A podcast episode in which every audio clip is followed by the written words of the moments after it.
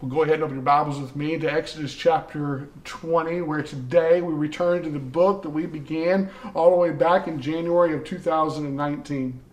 We've taken uh, several breaks along the way, most recently in our study through uh, Galatians, but today we return to begin the, the stretch run. And get this, it took us 34 weeks to get from chapter 1 to chapter 20, verse 17. So 34 weeks to get halfway through the book. But now, the next 20 chapters, the, the surge to the end, just seven weeks. Without even being able to see some of your faces this morning, I know some of you are, are breathing a, a deep sigh of relief. But here's what we're going to do let's pray together, and then let's get started. Oh Lord, this morning we ask for you to bless the preaching of your word. Let it bring life to those who are dead in their sin, faithful obedience to be instilled and encouraged in the life of your children, and an overall sense of awe, wonder, and reverence as we reflect upon how you've revealed yourself and your will through your word. We ask all this in Jesus' name. Amen. Now, in resuming our, our journey through the book of Exodus, we, we pick back up with the Israelites at the, the base of Mount Sinai. They've already been delivered from Egypt. They've crossed over the Red Sea. The Lord has faithfully provided them with bread and with water and their very first victory in, in battle. And they've just now finished receiving the Ten Commandments. And that's where we pick up today, beginning in verse 18. Now, when all the people saw the thunder and the flashes of lightning and the sound of the trumpet and the mountain smoking, the people were afraid and trembled. And they stood far off and said to Moses, You speak to us, and we will listen, but do not let God speak to us, lest we die. Moses said to the people, Do not fear, for God has come to test you, that the fear of him may be before you, that you may not sin. The people stood far off while Moses drew near to the thick darkness where God was. Now, I can't really ask for a show of hands here. Well, I guess I could, but it wouldn't do us much good for, for obvious reasons. So I, I don't know about you, but I've always enjoyed a good thunderstorm. That is, I've enjoyed a good thunderstorm from a distance. And growing up in the South, I've, I've experienced my fair share of big storms.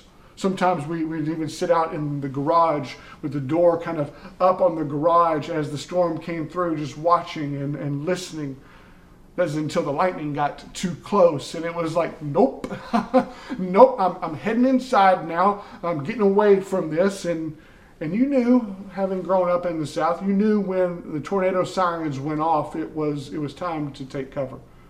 It was time to take this thing seriously. You can you can behold in awe-inspiring, the awe-inspiring beauty and power of a storm. It's there. It's beautiful. It's awe-inspiring. But it only takes one experience with a powerful tornado to, to learn that it also must be feared.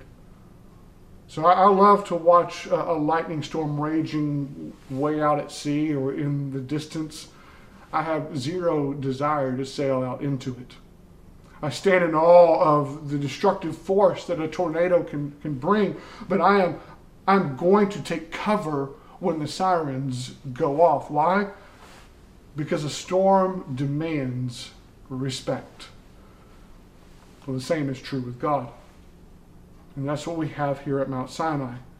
As what the people are experiencing and witnessing are the visible manifestations of the invisible God the, the whole scene starting back in chapter 19 and continuing through the giving of the Ten Commandments and into our text today. It's just one unfolding scene that, that's taking place. But there's a noticeable difference in the people's response before the giving of the Ten Commandments and after the giving of the Ten Commandments. And that's what I want us to look at today.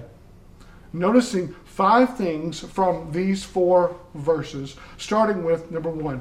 Notice how the people respond. First, how they respond in chapter 19, and then how they respond in chapter 20. So, how they respond before the giving of the Ten Commandments, and then how they respond after the giving of the Ten Commandments. So, in chapter 19, verse 12, the Lord telling Moses, And you shall set limits for the people all, all around, saying, Take care not to go up into the mountain or touch the edge of it. Whoever touches the mountain shall be put to death.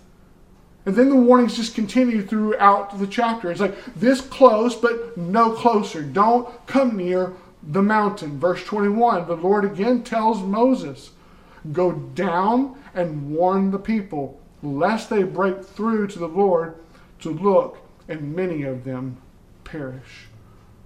And so, why the warning here? Why the seriousness being put forth of boundaries and barriers? because they're looking in awe at, at what's taking place before them and, and, they're pressing in towards the mountain. They're wanting to come close to the mountain. They're, they're approaching like a moth to a flame or a mosquito uh, to that little zapper thing, you know, has the light on it and the mosquito comes forth and like, wow, zap. And what happens to the mosquito? It's dead, right?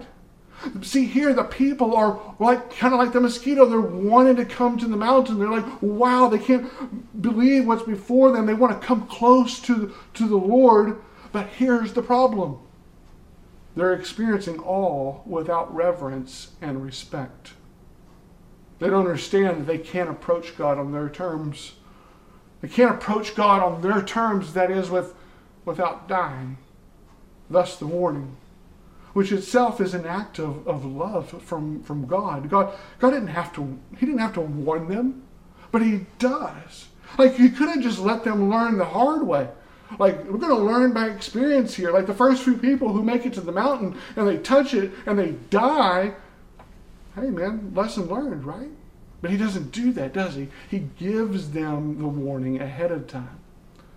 But after he gives them the law, after he gives them the, the Ten Commandments of, you shall have no other gods before me, you shall not make for yourself any idols, you, you shall not take the Lord's name in vain, you shall honor the Sabbath and keep it holy. And uh, the list goes on of the commandments. But after he gives the, the law, what's the people's response?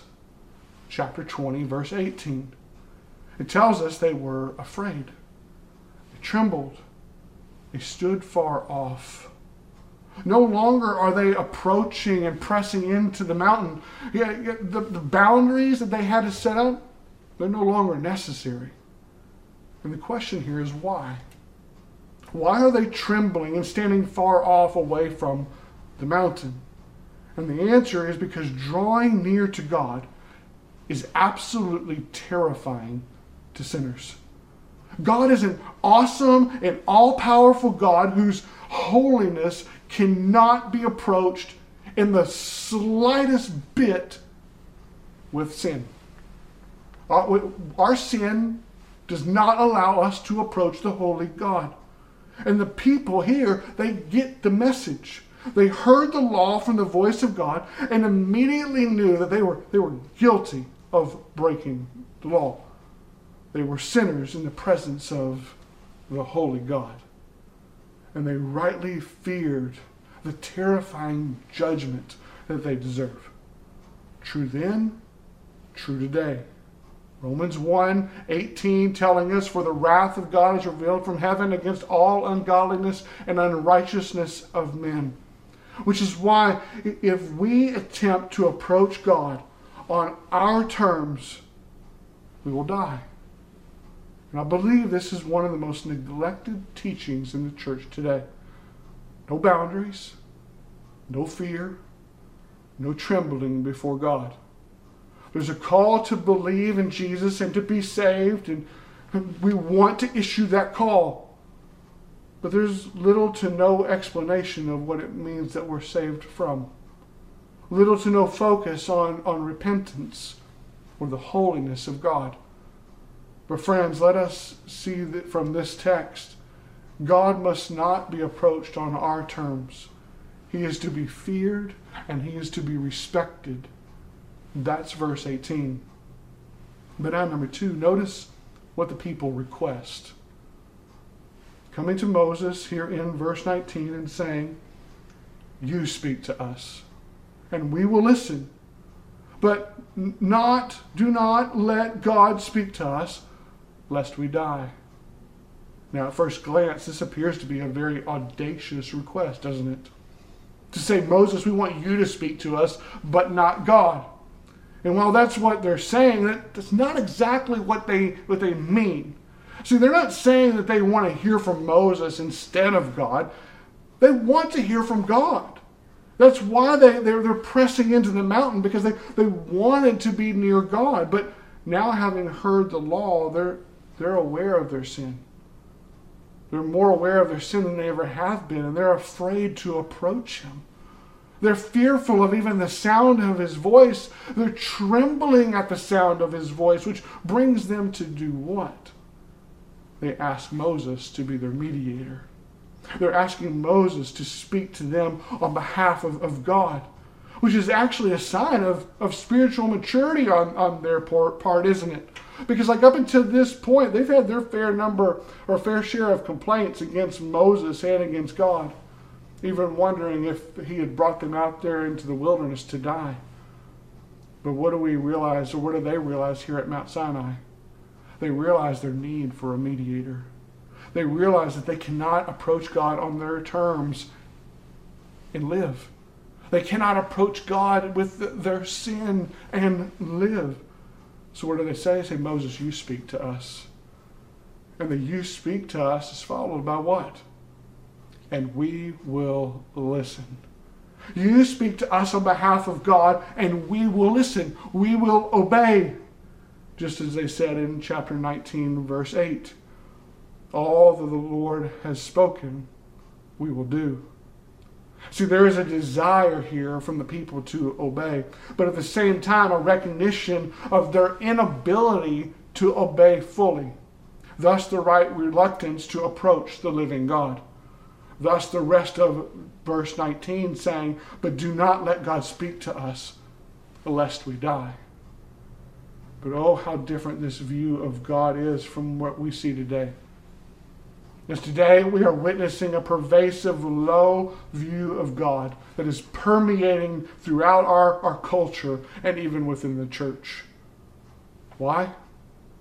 Because we, and by we I mean that the church culture at large, have created an understanding of God that, that focuses almost exclusively on one attribute of God. You can guess which attribute that is it's His love. Thankful for His love. But the view that is being taught, or how His love is being taught and communicated, doesn't focus on His love rightly, or at least not completely. See, the thought is if God is love, then He can never judge or, or punish or send anyone, except maybe the really, really, really bad person to hell. Thus, we've created a God who loves us on our terms and not His. We've created a God without the thunder and without the lightning and without the fire. There's no trembling before this God. There's no standing off from this God in, in fear. But if we believe in a God who doesn't reveal himself in thunder and lightning and fire, then we do not believe in the God of the Bible.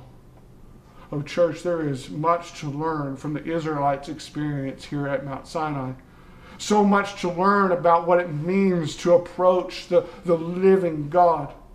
And I believe lesson number one is that salvation cannot exist without knowing that we deserve to be judged. We are dangling over the fire, deserving of the eternal wrath and punishment of God for our sin. That's what the Israelites are keenly aware of in this moment. They deserve God's judgment, they deserve to die. So, what do they do in that moment with this realization? They stand off. They stand far off and they call out for a mediator. You speak to us. So, friend, if your understanding of God doesn't bring about a sense of fear, and a desperate longing for a mediator, you do not yet know the living God. But in the midst of their fear, notice number three, notice the words of comfort. As Moses, speaking on behalf of God in verse 20, says, Do not fear. These words being like those uh, a parent delivers to a, a frightened child. Don't be afraid. It's okay. Child has just begun to chase after a ball that's made its way into the road, and in that road is oncoming traffic. And what does the, the parent do with a strong parental warning? Stop! Stop! Hopefully, causing the child to stop, and in this moment of stopping, to also tremble. But what do you do, do you do as a parent in that moment with that trembling child? You embrace him or her, you comfort him don't be afraid. It's okay. But I, I, want you to listen. This is why you have to listen to mom. This is why you have to listen to dad. We don't want anything bad to happen to you. Same here as Moses continues in verse 20. For God has come to test you, that the fear of him may be before you. So now let's slow down and look a little closer here. He starts by saying, do not fear. And it follows by saying that the fear of him may be before you. Now, anyone else find this confusing here? Because it confused me at first in looking at it. Like, how can how can you say don't fear in one line and then right after that turn around and say, hey, this is happening, so you will fear? Doesn't seem to make sense. But it's not confusing when we begin to slow down and really take in what Moses is saying here. See, the, the call of do not fear is like I've already illustrated. It's like a parent comforting a, a, frightened child after warning them not to run into oncoming traffic. This is why you need to listen. Don't listen, and something bad is going to happen. So then we read, when we read that the fear of him may be before you, it's in reference in reference to our illustration. It would be the, uh, healthy fear of a child for a loving parent. This isn't the, the fright filled fear at the hand of an abuser. This isn't fright at all, but healthy fear, respectful fear. See, believers don't stand frightened before God. Let me say that again. Believers don't stand frightened before God, but possess a healthy fear and respect as we listen to his voice, as we listen to his word. Which is pointing us to something else that we need to notice. Number four, notice the overall focus on the necessity of obedience. Do not fear, for God has come to test you, that the fear of him may be before you, that you may not sin. And so, how is it that one is kept from, from sinning? The text tells us it's through obedience, by obeying the law of God, which Scripture tells us that we have all failed to do. Every one of us has failed to do. We have all sinned and fallen short of the glory of God. But let's just be honest here. We hate the word obey. We have a distaste for the word obey. We, we hate the very notion of the word obey. We want to be obeyed, but we don't want to obey.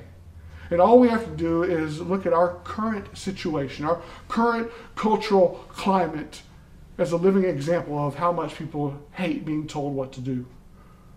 It's a part of our sinful nature to want to rebel against obedience. We could have any every intention of, of doing something, but then someone else comes along and tells us that we have to do it, and we now we no longer want to do it. Like for example, like I'm about to go and, and you know, empty the dishwasher.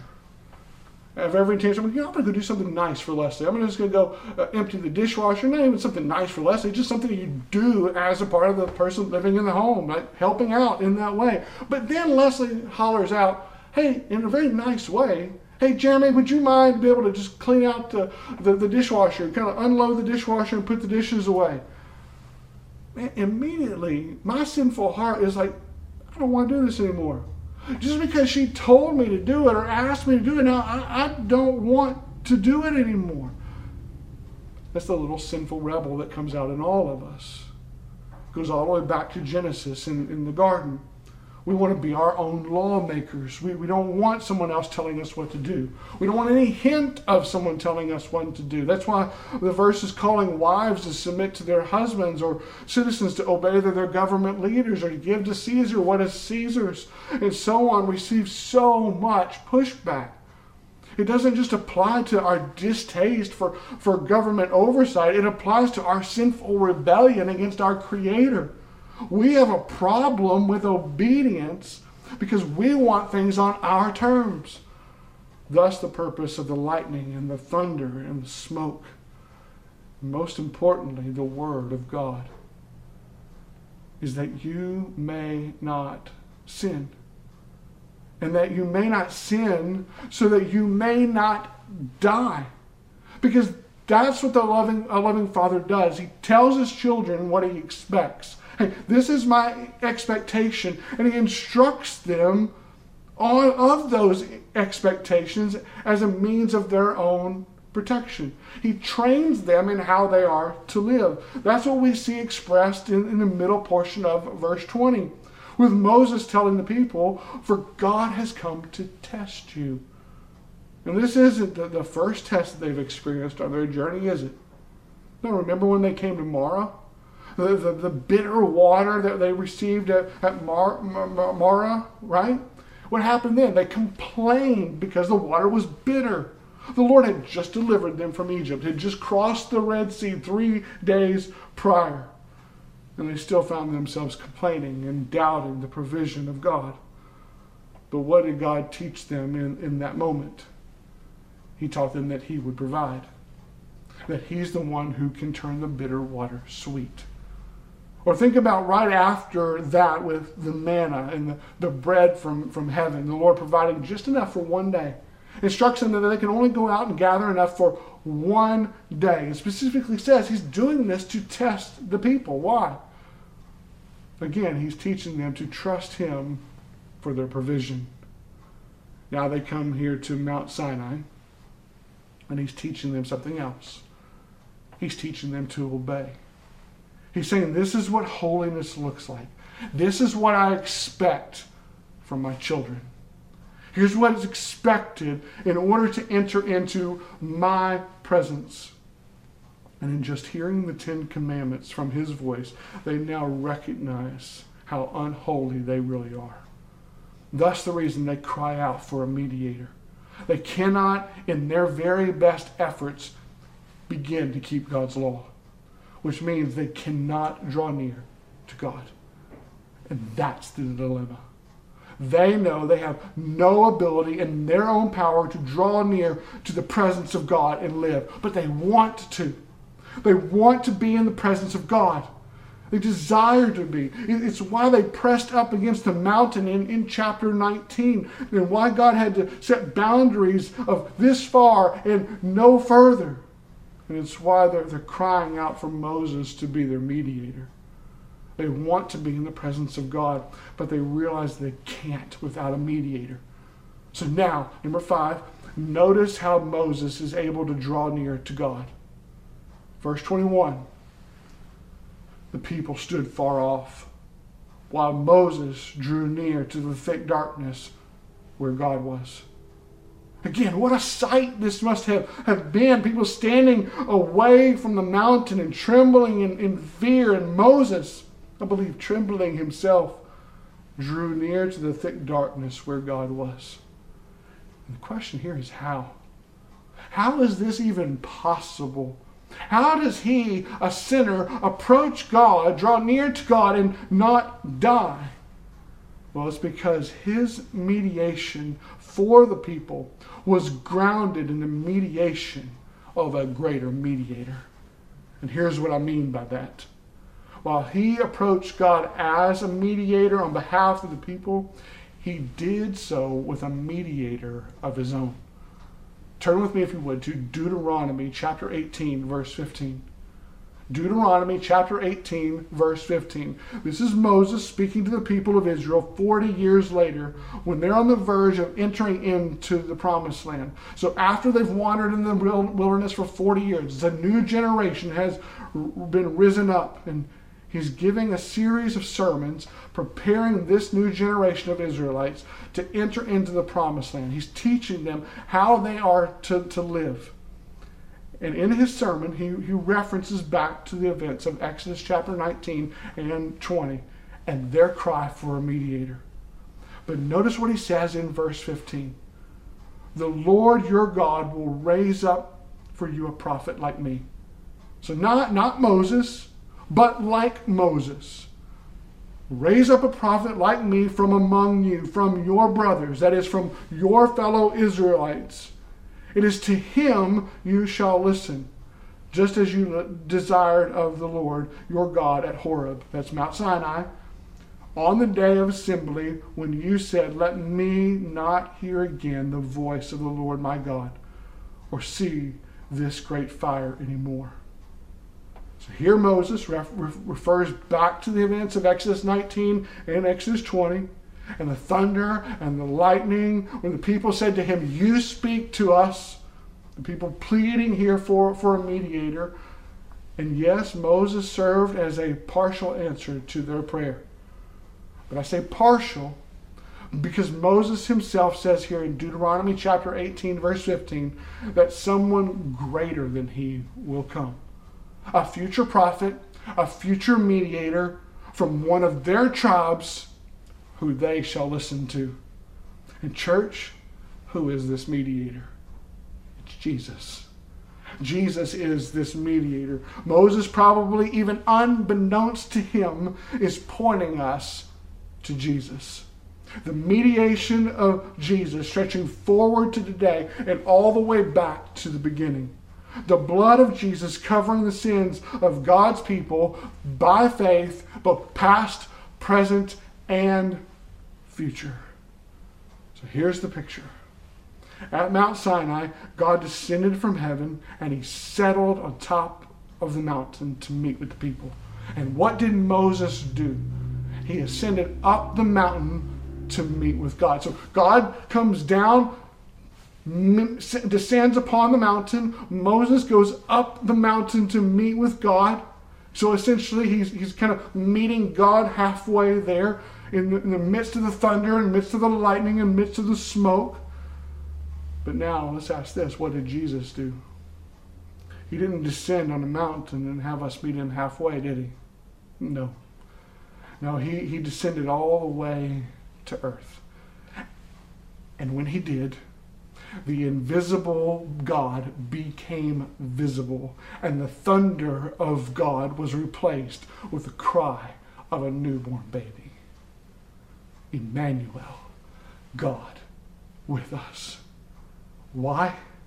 Because God wants his people to enter into his presence. And the only way that's possible is for us to be without sin. And we cannot make that happen. In our best of efforts, we cannot make that happen. Moses could not make that happen. But Jesus could. And Jesus did. Giving his life to wipe away the sin of everyone who believes. So, friend, if you're sitting there this morning frightened by your sin in relation to the Holy God, repent of your sin and trust in Jesus as your only hope in life and in death, and He will be your mediator. He will be your intercessor before God.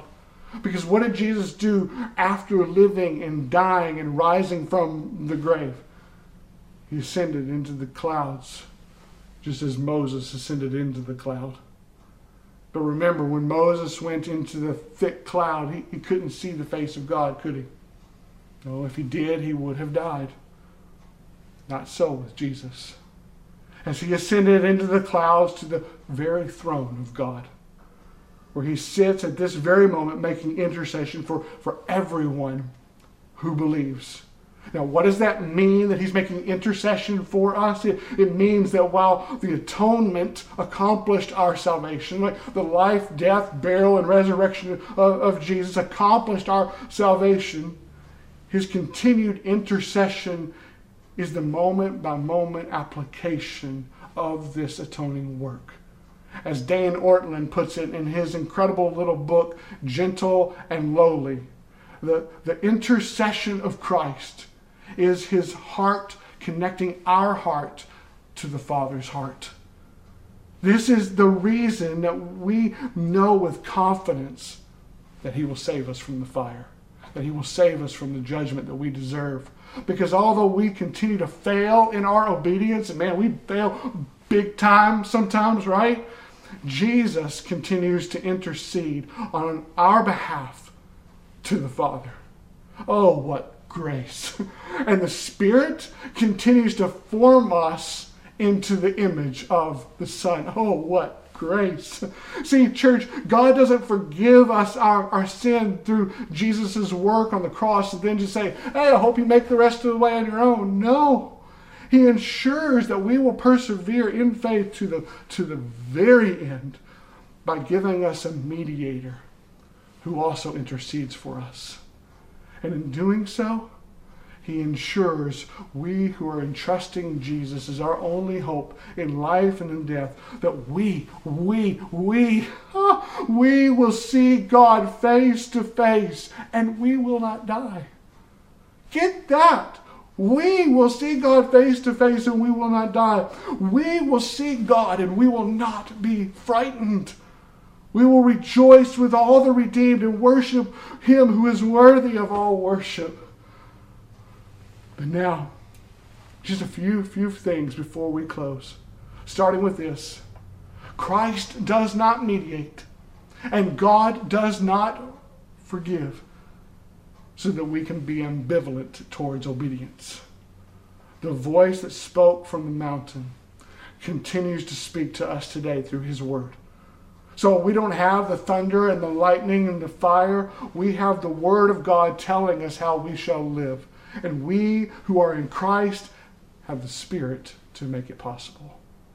See, church, both then and now, God intends for, for our reverence for Him to lead to our obedience to Him.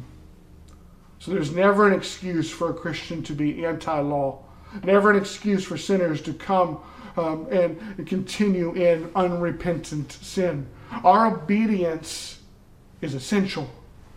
Now, it's not essential to earning our salvation, but to giving evidence of our salvation. But that doesn't mean that we will obey perfectly, will we? Each and every one of us will fail to obey. We have and we will. But, but, when we do, when we fail, and when we fail miserably, we too can be comforted by these words. The words that comforted the Israelites in their, in their fear do not be afraid. Do not fear. As the law holds no terror for those who are trusting in Christ as our only hope in life and in death. Romans 1 8 is crystal clear. There is therefore no condemnation for those who are in Christ Jesus, meaning the law frightens us no more because we have a mediator who is also our great high priest. Now, this doesn't mean we, we still don't have much to learn from the law because we do. As the Puritan Thomas Watson explained, though a Christian is not under the condemning power of the law, yet he is under its commanding power. As Jesus himself said in Matthew chapter 5, verses 17 and 18, do not think that I have come to abolish the law or the prophets. I have not come to abolish them, but to fulfill them. For truly I say to you, until heaven and earth pass away, not an iota, not a dot will pass from the law until all is accomplished. See, it's Jesus serving as our mediator who shows us how to live in obedience to the law. And by sending his spirit, he makes it possible. He makes our obedience possible. Meaning Christians keep the Ten Commandments. We, we keep the law not because we have to, but because we want to. We want to we want to obey not as a means of justifying ourselves before God, but in loving response to the one who justified us. Our obedience is the visible sign that we are truly in Christ. As Jesus says in John chapter 14, verse 15, if you love me, you will keep my commandments. So, church, if you fear God, know there is no need to be frightened anymore. The thunder has been replaced with a cry. But if you don't fear God, understand you have every reason to be frightened, for you cannot approach God and live. Let's pray. Oh Lord, holy and righteous God, and eternal God, maker of heaven and earth, you and you alone are worthy of all honor and respect and worship. You are to be feared. Grow us in our understanding of who you are. Convict us of our sin and let us be a people who strive to live holy and upright lives in obedience to your word and the power of the Spirit that you have given us. And when we fail, Lord, let us continue to find and turn to the grace that is found at the cross. We ask this in Jesus' name. Amen.